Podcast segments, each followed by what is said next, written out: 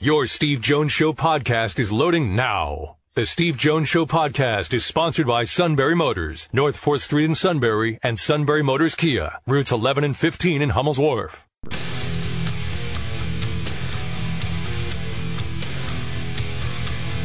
This is the Steve Jones Show on News Radio 1070 WKOK.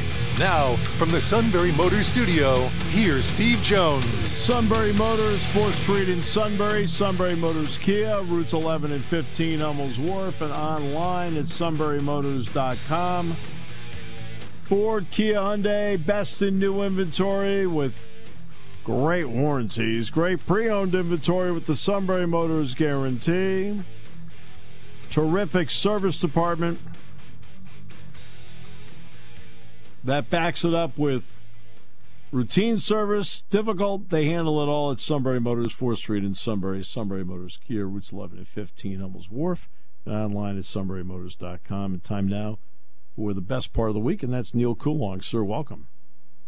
You bet. As always, my pleasure to be here. Thanks for having me. All right, so this is something I talked with Ray Diddinger, the Hall of Fame writer, and we talked about the state of the game today. Games in Spain, Brazil, Germany, England, Kazakhstan, no, not yet, and officiating and so forth. So let's have take a moment here. What is your take on the state of the NFL right now, even though the ratings have never been higher? I think overall, let's put it this way. If you go back and call it a guilty dork pleasure of mine, but I'll go back and watch the AFC Championship game after the 2008 season, so January 2009, Baltimore at Pittsburgh. Yeah. It doesn't really feel like it was that long ago, but if you watch how they play the game, you'd be shocked at how different it is. And in that, I mean, you know, we don't need to be historians to see clearly why it changed and how it's changed. The NFL has had to recreate a large part of the game while keeping the shell intact. Now, what you'll hear a lot of them say, you know, it's basketball on grass, and to some extent, you can understand why people are saying that. You know, I don't want to say a lack of contact. You know, you and I have discussed this a lot. If you've ever been on a sideline, it's not a lack of contact. Okay? No, no. There's there are certain things that you just simply can't do anymore. And this came up with Demonte Casey against Indianapolis, the hit that he had on the Colts receiver. I forget who it was, but it was like, wow, that's, I said at the time, like, he's going to be suspended for that. That's really bad. And every Steelers fan went completely nuts over it, saying that, oh, well, it's not the same game anymore. They're not allowed to hit anymore. It's like, you guys, look, we've been over this for the last 15 years, okay? It's been a while. You need to adjust how you're playing the game, and that's the way it is now. But you can see the difference from that 15-year time period in comparison to now.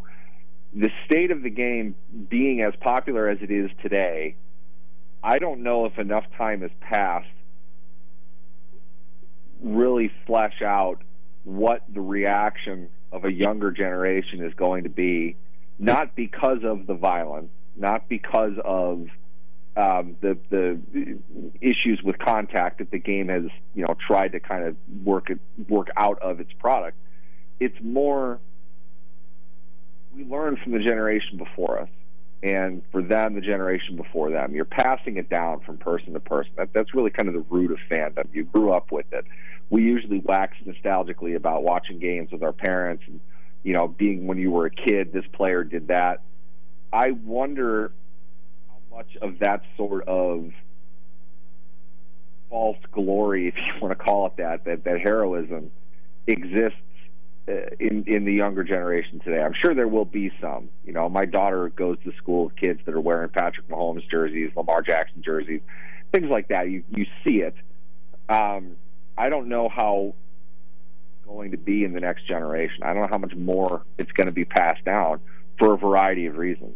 You know, the future of anything is bleak, in my opinion. So for the game to keep up, it has to reach out to new markets. It's got to continue to reinvent itself, to remarket itself for other groups, other demographics that are going to invariably change. You can't rely on what works today, what happens today. But to the NFL's credit, I think in changing the game and in keeping up with a surge in technological influence, they've done a good job staying at the top, you know, staying in the spotlight, weathering the storms that are going to come with any, you know, major American organization that's in the spotlight as intensely as the NFL is. So I think there's not an issue for the foreseeable future, but you do wonder if there's not another 15-year period of significant change. I wonder what the game will continue to look like once the next generation gets in. You see it now, not to be the old guy, but you see it in how they're playing, how they're tackling, or I should say not tackling.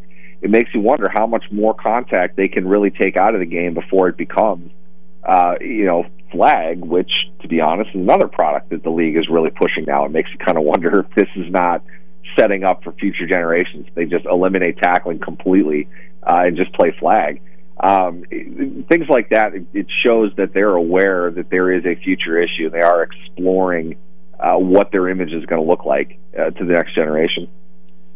I will say this, though, about football, whether it's the college game or the pro game. And I know because Jack Ham has said to me once, he said to me 30 times, he says, geez, Steve, I don't know how you tackle in today's game, you know, compared to when he played. But I also feel that the game is, because it's so popular, is a target for some people. And because it's a target, I feel like they've adapted in certain ways because they're trying to save and preserve the game, and I do give them credit for that. I would agree. Two things with that. One, you know, if the players, quote-unquote, know how to tackle either. I mean, at a literal level, they can do it, but there are situations in which it's going to be one thing or the other. And if they choose to go high, hit the guy in the head, they're going to pay for it. Yeah. If they choose to go low, there's a good potential of a significant injury. And at an ethical level, the players don't really like that either. That's and we're right. going to hear them say, I don't know what to do. That's usually what they land on. My opinion, NFL is a league that was built by, and it's regulated by, defense attorneys. They're not interested in finding an answer. They are interested in finding somebody else to blame. And if they can put that on the players, they will. That's what they're doing. This is the result of years of negligence, things that they're culpable for that they don't want to have to pay for today. Sins of our fathers and all that. I see the message they're sending more as long as we could tell a judge and a jury, these are the steps that we took to make what's inherently a dangerous game, an inherently violent game, as reasonably safe as we could make it. Mm-hmm. We find them when they hit guys like this. Image issues that people are seeing, we're trying to take this out of the game. They're not going to say, we're responsible because this game is violent and we're putting it out for hundreds of millions of people to watch. It's more, we don't really care so much. We just want to make sure we can't be found legally liable for a lot of this.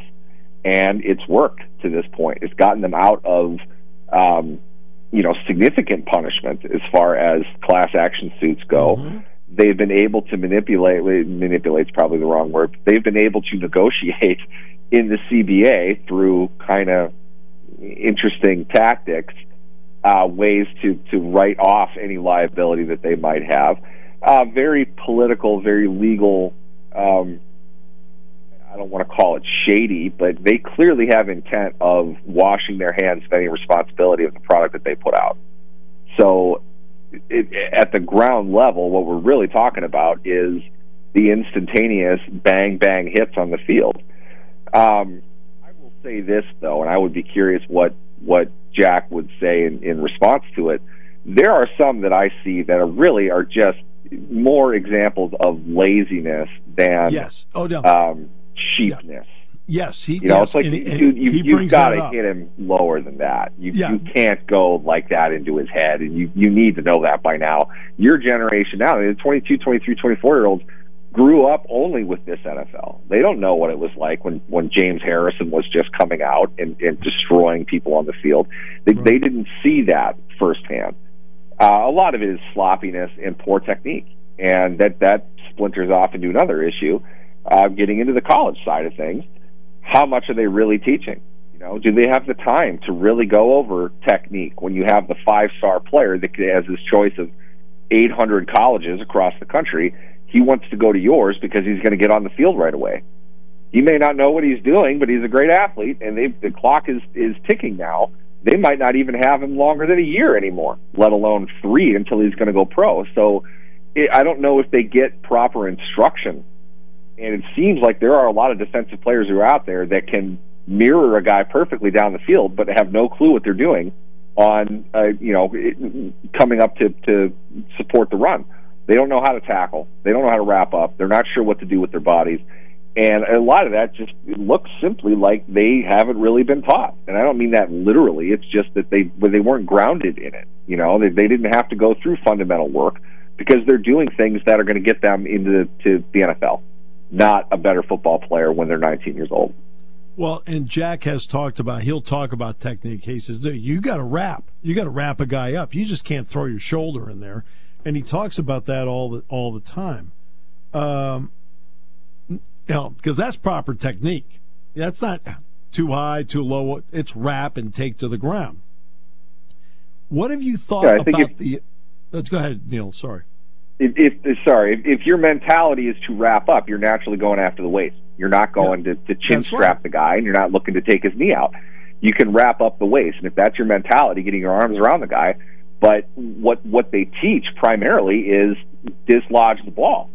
Then they're not going in with their shoulder looking to get their arms around the guy as much as they are looking to punch it out. And if you miss or it doesn't work, which it often doesn't, you see him slip away, and it's poor technique, it's poor form. It's tough to have both, but there are guys that need to be able to do that at the NFL level, that's for sure. What have you thought about the officiating this year? It's finally done. Sunday's game was fine, but what did you feel about the overall officiating of the game at this stage? Here's the least popular opinion you're going to get on this show. I really don't think NFL officiating is that bad. Mm-hmm. And here's why. They don't get to make decisions on what happened based on what we see in replay, what we are almost crowdfunding opinions in social media, creating the outrage. We are hyper-focused on officiating because in many ways, I might argue, just very simply, we can see the game better than they can. For where they are. Yep. In a lot of cases, that's true. You've got, I don't know how many cameras were at the Super Bowl this year, but it was a couple hundred in the past. It was 165.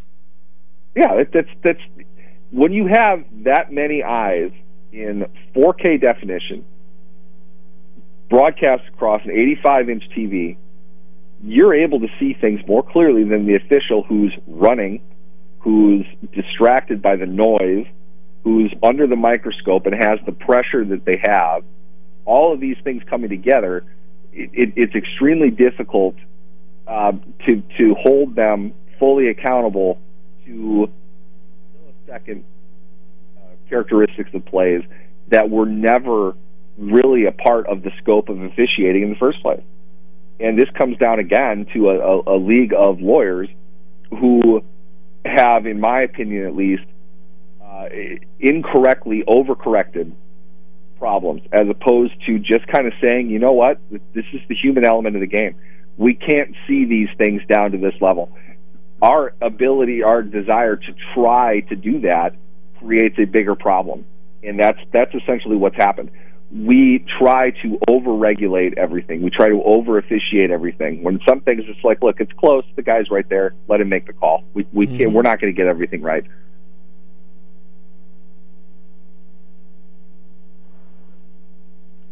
I will bring up this because we're getting now to the stage where it's going to be the combines, pro days, and so forth.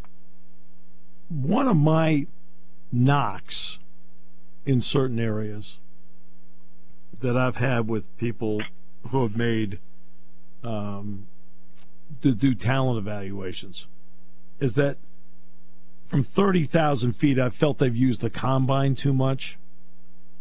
And I'd like to see more football players out there. And the one guy that had an interception in the game was Jair Brown. And, of course, if anybody's going to know how Jair Brown plays, I'll know him as well as anybody for obvious reasons. He played here at Penn State. He knows how to play. But in a combine setting, he was a 4.6340 guy. So he ends up in the third round. But you can just watch him play. He knows how to play the game. And I feel like that player doesn't get as much of an opportunity because people are enamored with numbers, right or wrong. Yeah, I mean, at the end, it's about the athleticism that he has. It's about the upside. It's about the potential. They feel that they'll be able to teach the player what the player needs to know. And whether they've learned that ahead of time or not seems to be less relevant. Now, you're getting into an era where, in my opinion, and anybody's opinion I think is worthy of discussion on this topic, you're going to have a lot of kids jumping from school to school and getting inconsistent messages, not hearing specifically what needs to be done. All of these things, it might create less strength at the mid to bottom level of the NFL. And I think you'll see that. We saw a pretty significant special teams mistake in the Super Bowl. Things like that will come up when you're not getting enough reps to enough players who really understand every situation that can come up. And it's a game where you don't get several opportunities of live training to really pick it up. They don't play a whole lot of games. There's not a whole lot of live snaps, and it's tough to simulate a lot of those environments. And I think the strong, you know, you think of like the Senior Bowl is a big thing. A lot of that is marketing, but it always was, these are the best players who are going to be available because they're the most ready. They've received the most coaching. They've been in the weight room the longest. It's lessened in terms of, I don't want to say it's overall value, but there aren't as many prominent players. There are plenty of them, but not as many as there were 20 years ago. I would argue they're better athletes, they're better prepared athletes today, but they're not as good technical football players the way that they used to be. And I think overall you see that in the product of the game. Yeah, I agree with that. I mean, you do have this the best athletically. This is the best the NFL's ever been. But in terms of how to play the game, I mean, like how to play the game, if I have a great athlete who knows how to play the game, that guy stands out dramatically over the crowd right now. That's how I view it. Yeah, I would agree with that. And I wonder the direction in the future, how much different it's going to be, what they can do to mitigate that. I mean, it honestly seems like there is another sub-level that has some significance coming at some point. They're going to need to find guys, you know, they're going to need to find more opportunities to get guys to play, and I wonder where that's coming from. Yeah, and that part I don't know. Because you know what? What's happening now, let's take the college game. What's really big in the college game and recruiting right now? Getting to 7-on-7s. Yep. Right? I mean, you see a lot of that's kind of the direction of the game too. Yeah. You know, I mean, line play obviously is critically important, but you need your receivers to work on running routes. You know, you need your quarterbacks to throw the ball in live situations against live defense. And the more of that comes up, I think that's kind of what it is. You know, there's value to that. Just in terms of, I hate saying the skill position guys, but you need to get them putting in the work in a live environment on a real field with live passing against real defense. Well, we're coming up on part of the year that you really love a lot, and that is all the offseason movement. I know we never got to the Trubisky and so forth. We'll get to that next week, but appreciate it always, my friend. We have more snow than you do. Absolutely. I'm looking forward to it. Thanks for having me. Neal Coolong. All right, we'll take a break. Back with more in a moment here on News Radio 1070 WKOK.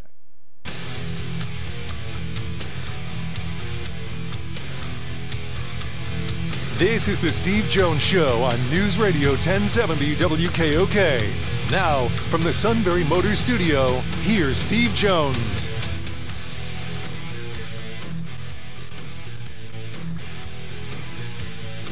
So, the suit out shoveling the driveway of the studio. Actually, no, we have no power. He's working over in Studio C right now, actually. We have no power? No, we've been on they've been on generator here up at the station all day. Really? Yeah, that wet snow. We got a little more down south here. Like, Caleb lives a little bit north of here, and he only got an inch or two. But down here in, like, Sunbury Sealands Grove, we got 5 or 6 inches of some real heavy wet snow. Yeah, we got 3. We got 3 here. So... today's show, by the way, brought to you by Sunbury Motors, 4th Street in Sunbury. Sunbury Motors Kia, routes 11 and 15. Hummels Wharf and online at sunburymotors.com. Ford, Kia, Hyundai. Best in new inventory. Great pre-owned inventory with the Sunbury Motors guarantee, which is so important. And a terrific service department. Routine, difficult, they handle it all, they do it with ease. And they're looking for more technicians to help them out. At Sunbury Motors, 4th Street in Sunbury. Sunbury Motors Kia, routes 11 to 15, Hummels Wharf, and online at sunburymotors.com. So your power's out, huh? Yeah, he was told that it might be Thursday till the full-on power is back on here. Thursday? Yeah. Holy mackerel. Yeah. Right. So I want to get into Penn State wrestling here for a little bit, and I want everybody to follow what I'm about to say here. Right after World War II, Frank Leahy was the head coach at Notre Dame, and people would tell you that after the war, and now players are coming back, and they're a little older, and they're playing college football, that the number one team in the country post-World War II was Notre Dame. And that people would say that the number 2 team in the country was Notre Dame's second team because they had so many great players post-World War II that came back to join the ones they already had. Wow. I mean, remarkable when you think about it. And now I look at Penn State wrestling. 1,000 dual meet win last night. They had 12,000 at the Jordan Center last night for it. But Terrell Barraclough steps in at 174 and beats a ranked wrestler. Cochran steps in at heavyweight because they just were giving Storacci and Kerkvliet the night off. And they both win. Like, and not only that, they both made it look easy. Really? I mean, you wonder that if Penn State's second team wrestlers were a team, where would they be ranked? Where would that group, that second team group, be ranked? Because they have such great depth in this program. I mean, it's almost stunning.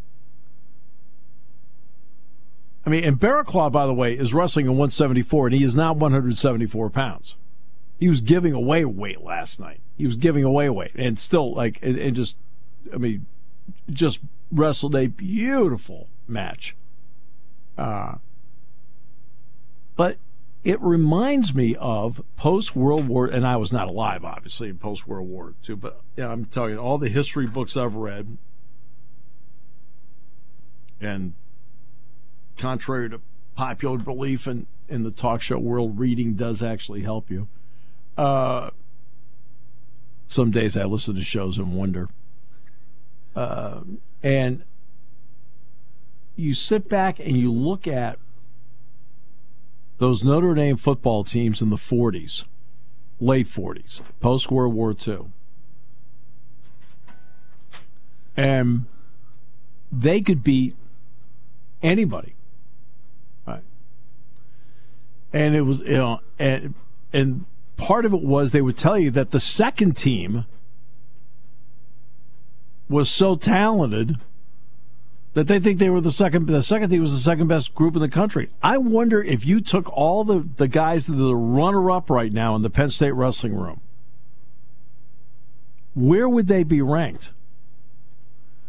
And I wonder if that group could be ranked like 5th, 6th, 7th in the country. I really do wonder that.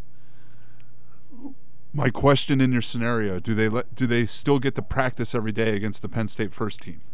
Sure, why not? And then I would go out on a limb and say they're probably top five as well. I mean, I'm a big believer in iron sharpens iron, and you look at some of those. You know, I was looking at Barraclough's career results while you were talking there, and two of those are in open tournaments to like 1-point losses to Levi Haynes, you know, his teammate. You know, right. So that's right. All these guys are close to these number one guys probably and are keep getting better and better just because they work against these guys all the time. So I kind of feel like till we got to the postseason that it would probably be Penn State, the first team number one and the second team in the top five somewhere. It wouldn't surprise me. I mean that's how deep they are. I mean, it wasn't if Barraclough went out, he went up against a guy that's ranked. Okay? Ranked. And, you know, I mean, same thing at heavyweight. Goes out at heavyweight. They take care of business. And it just strikes me. It's not just, I mean, there are certain givens. Brooks is a given. Storacci's a given. I feel like Bo Bartlett's now a given. All right? We're seeing Levi Haynes. He's become a given. Kerkvliet's a given. But then I see other guys enter the lineup. And they're tremendous. And I don't know. The depth of the program is something that I don't think. I think the real Penn State fan appreciates it. The casual fan may not realize how good everybody is in this lineup, like everybody. One thing I've learned is wrestlers are a different breed, and I mean that as a compliment. I know you do. Yeah, you mean that in the highest way. Yes. And most of those guys know what they're getting into when they're going out there. Not the first team guys, but those backups know that they're not going to wrestle a lot, probably. But it's the competition level, and if you break through into that lineup, you know you got a chance at a national championship. Right. You almost feel like you're winning the national title in the room. You probably feel there are times you're winning the national title in the room. Yeah. It is something that is remarkable what has been built here. It is not something that is unappreciated here, not by a long shot. Everybody appreciates what Cale Sanderson and his staff, let's give his staff credit, you know, Casey, Cody, everybody across the board. Everything, you know, they've done all this for years, and nobody's left. Remember the other day I was talking about Gina Oriema and how Chris Daly has stayed, and that means so much that she has stayed there. Well, it's the same thing here, and I asked last year when Cale was on the coach's show. And I asked him about that loyalty component and what it means to him and the program that they have it. And he says, look, that you can't put a price on that kind of continuity. You can't. And that's what's so important about, you know, the consistency. That's why when you sit there and you look at, for example, Penn State football, you know, that's why I made such a big deal out of the ability to keep the coordinators, like, because they kept the coordinators back-to-back years. Like, wow, okay. Well, now it's all three of them have to be replaced. Well, James was talking today about there are certain things within the program that are non-negotiable, but at the same time, in the coach you're hiring, there may be a couple things that are non-negotiable. So, you know, those are the things you have to work out. And it makes it. You know, you're talking about making a difference in what you know, that continuity. I mean, you come to Penn State, you know A, who's going to be coaching you, right? And you're going to be getting that consistency in coaching that everybody hopes and begs for. And not only that, you don't see wrestlers, for the most part, transferring out of here, right? Well, because they're not transferring out of here, it gives this wrestling program time to develop wrestlers, right? In football and basketball, I question, with all the player movement, how much development is actually there and available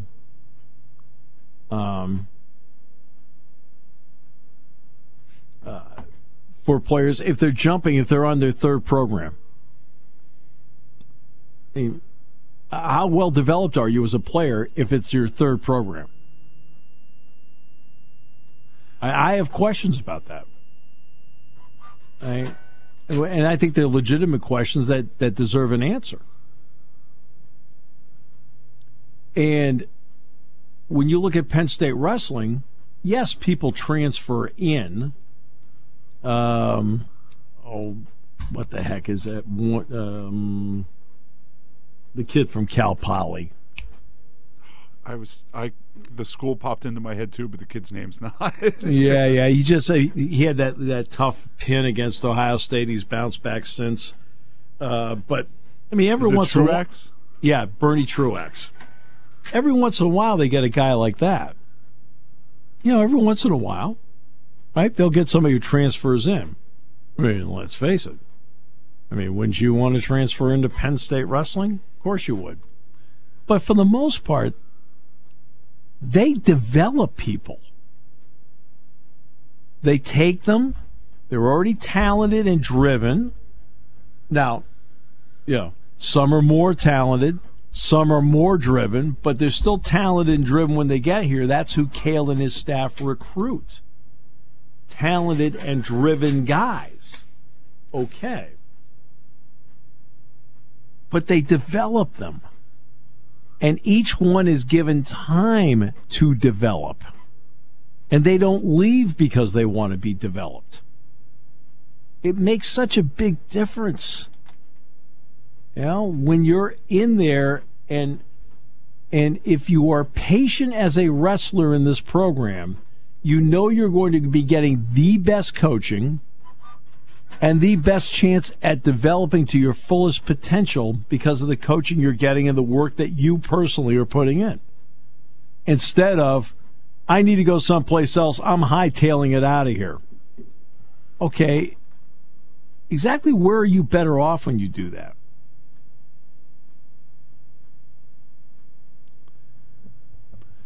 Usually end up not better off. Of course not.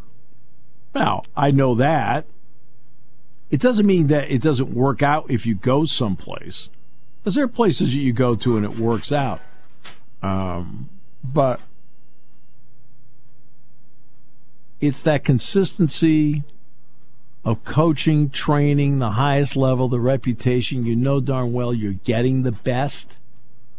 And I think that makes a tremendous difference in what we're seeing out there with this program. I think it makes all the difference in the world. And I don't know. I that's why I think there's so many reasons why this program is the gold standard, the platinum standard, whatever standard you want to put to it. So we'll say platinum. We'll do this the Marriott points way. How about that? So the platinum standard, because you get in here and you're going to get the best. And not only that, if you stick with it, you'll be at your best. And they allow you to develop to what is your highest potential. You're going to be challenged in the room. But see, development is allowed because of it, instead of hightailing out of here to the first, the grass is always greener someplace. Well, the grass is not always greener someplace else, for goodness sakes. And that's one thing you see with the wrestling program here. And then you see a guy like Barraclough step up, like, he is good. You watched Cochran step up last night. He's good. And you ask yourself the late 1940s Notre Dame football question. If the Notre Dame was the number one team in the country, the number two team might be the Notre Dame second team. Well, guess what? The number one team in the country is Penn State. Who knows? The number two team actually might be the Penn State second team. That would drive Iowa nuts, wouldn't it? But you know what? I watched Tom Brands' press conference, and I understand he's trying to keep his fan base together. We're not conceding anything. It's like, okay, Tom, guess what? They're not like a little bit better. They're way better than you. They're not a little bit better. They're way better. Okay? And not only that, your style of wrestling, you have not adapted with the times. Your style of wrestling is still the same style they had when Dan Gable coached. Now, in the Nationals, does that win for you? Yeah, it wins for you at Nationals. Right? Because there's a lot of defensive wrestling that happens at Nationals. That's why you see much lower scores. But, jeez, Cale's dynamic, exciting, go for it, take shots, be entertaining. Right? You'll also win. But that's what struck me in watching it last night. I said, my goodness, these are not all of Penn State starters, and they're dusting actually what is a good team. I mean, they're dusting them. They got Nebraska coming up Sunday at 4 in Rec Hall. We'll come back with more in a moment here on News Radio 1070 WKOK.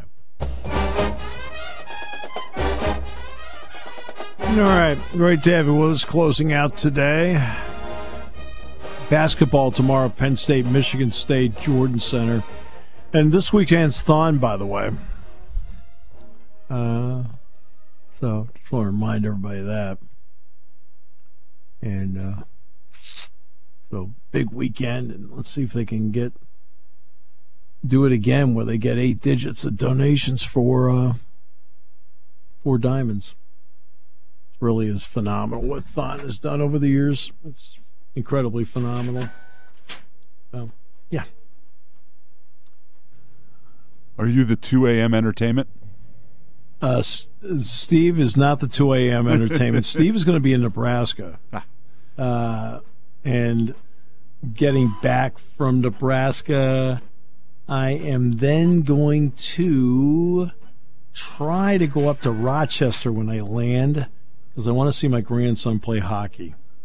I promised him I'd get up and see him play, and I would like to do that. I mean, I had an opportunity to do it last month, but then my daughter had a baby, so I went down to see the baby. And so, remember, I went up and saw him play Little League a couple of years ago. And I don't know, it came up that I went up and saw him, and he says, but you didn't see me last year. I'm like, oh. So I'm going to go to try and see if I can land at maybe 6:37 and drive up there and watch him play Sunday morning at 11 o'clock. So, no, I will not be the 2 a.m. entertainment. Not going to happen.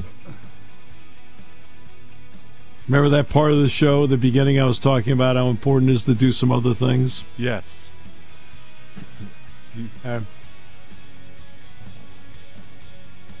I was going to encourage you to go if you were debating. Oh, no, there's no debate. No. I've been mulling over how to do this for a while. I couldn't do it this past weekend because the game was Sunday, and he played Sunday. But, yeah, that's why I was mulling, like, the opportunity and time to do things. Well, that's one of the things I want to go do, and I can work and make my schedule work to make it happen. All right. As the Sioux continues the run on the treadmill, keeping the station on the air, thanks for joining us here on News Radio 1070 WKOK, brought to you by Sunbury Motors.